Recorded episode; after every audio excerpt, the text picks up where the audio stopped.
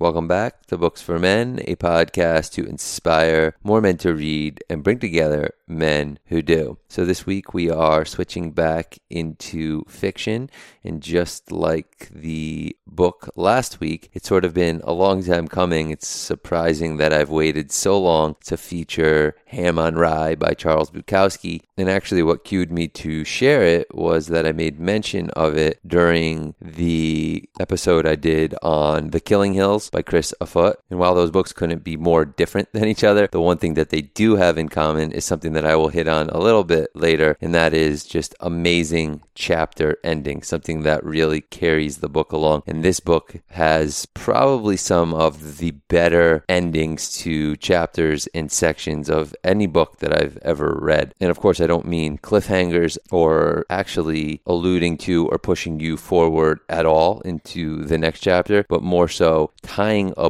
bow on everything that you just read in a very subtle way. Maybe it's just one line or something of that nature, but it really hinges on this emotional cohesiveness, for lack of a better term. So before I go any further, I should just mention that I'm totally aware that Bukowski is likely to ruffle a few feathers, and I know he's not going to have tons of fans out there in some respects because of the type of work that he has written over the course of his career. It could be crude, it could be bleak, it could be dirty, and it's a depiction of, I'd say, probably one of the more unflattering aspects of the male male mind, but that honesty and that truth in the prose and in his work and the simplicity of it really speaks to a lot of male readers and has. And this is why, even though some of the ideas and the tone and the actions and the things that happen inside of the stories haven't held up well because the culture of today doesn't look kindly upon some of the things that he writes about. I do believe that if you dive a little bit deeper into not just his work, but his career and his life as a whole, then the way that he writes and the things that he writes about start to make a little bit more sense in why and how he's coming from the perspective that he is coming from.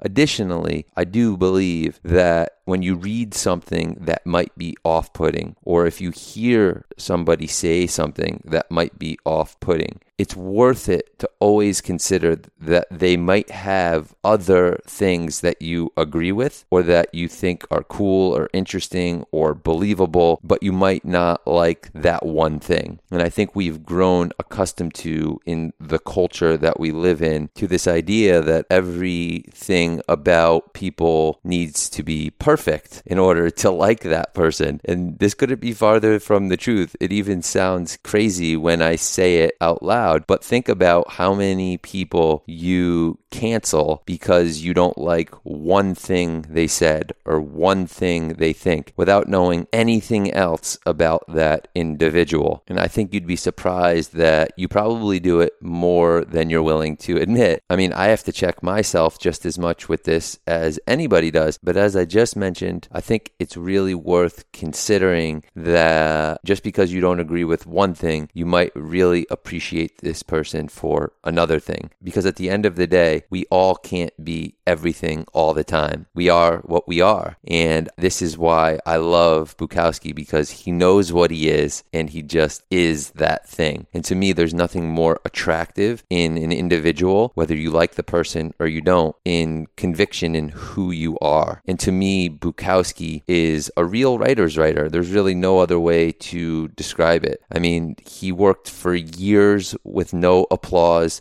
His big break didn't come until he was in his 50s. He worked at the post office and moonlighted as a poet for 20 years. And of course, the post office is another one of his novels, similar to this one, in that it's semi autobiographical and featuring the same main character, but I'll get into that in a minute. I mean, all of Bukowski's Bukowski's novels might have not even come to light or to the public if it wasn't for a publisher named John Martin, who basically started Black Sparrow Press to publish Bukowski's books. Bukowski's story really is the epitome of the underdog, right? Or maybe I should just say a true outsider's outsider, not even part of the beat movement, which was around a similar time. He was really on the outside of that, even if it's even possible. Just this old man basically typing away at his typewriter. And of course, I'm laughing a little bit here because Bukowski had a column in a local underground LA paper in the late 60s called Open City titled Notes of a Dirty Old Man. And of course, that's exactly what it is.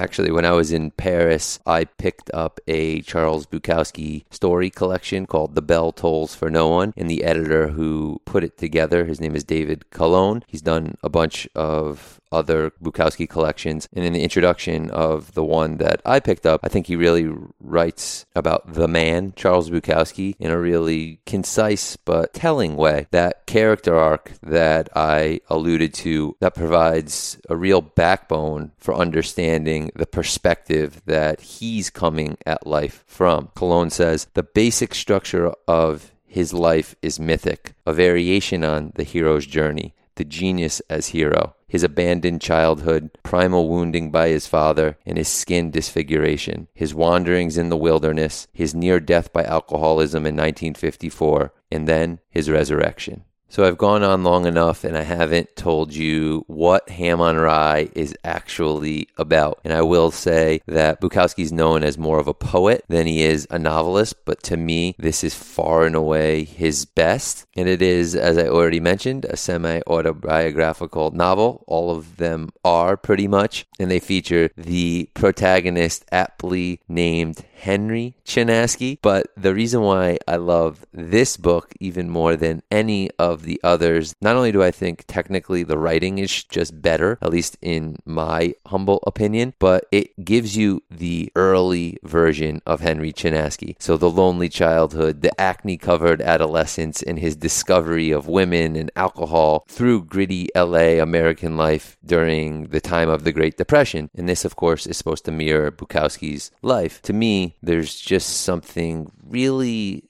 special about this novel in a completely bittersweet way. But it's not just the content or the storyline. It's the deftness and the simplicity of the prose. The wit of it is unmistakable. And you want to like laugh and cry at the same time. It really captures the angst and the sadness and the ignorance and the harrows of growing up a young boy. But it also is funny in a way and it's humorous in true Bukowski fashion. I mean, anybody who reads this book and doesn't feel for the main character really doesn't have a heart beating in their chest. But at the same time, the things he thinks and says will sometimes leave you shaking your head. But it does set the stage for reading future Charles Bukowski novels, and in my eyes, helps to inform his work as a whole. So there's a line that I pulled from the novel that I think really captures that style that I was indicating just moments ago. And so every day after school, Chinaski would walk home and he'd hear his friend David playing the violin from his house. But this is the same friend who he'd watch getting beaten up a bunch and yelled at by his mother and all these different things. And so one day when he's walking home, he says or thinks this. That afternoon after school, I quickly left class and walked home alone without David. I didn't want to watch him beaten again by our classmates or by his mother. I didn't want to listen to his sad violin. But the next day, at lunchtime, when he sat down next to me, I ate his potato chips. And to me, that just captures what youth is all about. It's like I don't have the backbone to stand up to all of this sadness and this negativity, but I'm still going to eat your potato chips. I don't have much more to share about the book. I think you have a pretty clear picture on Bukowski and the story. Maybe you don't. But I would recommend reading it. It is definitely worth it. I love this book. It's a book that will always be on my bookshelf for many, many reasons. Perhaps there's no better advocate for the writer than Charles Bukowski or the artist in general. He has an amazing amount of tweetable or Xable or Threadsable, whatever we're doing these days, quotes. Maybe nobody has more than he does, and I will definitely be sharing a ton of those in the newsletter this month. But I wanted to end with this one excerpt that always touches me every time I read it. He writes, If you're going to try, go all the way. Otherwise, don't even start. This could mean losing girlfriends, wives, relatives, and maybe even your mind. It could mean not eating for three or four days. It could mean freezing on a park bench. It could mean jail. It could mean derision. It could mean mockery, isolation. Isolation is the gift. All the others are a test of your endurance, of how much you really want to do it. And you'll do it, despite rejection and the worst odds. And it will be better than anything else you can imagine. If you're going to try, go all the way. There is no other feeling like that. You will be alone with the gods, and the nights will flame with fire. You will ride life straight to perfect laughter. It's the only good fight there is.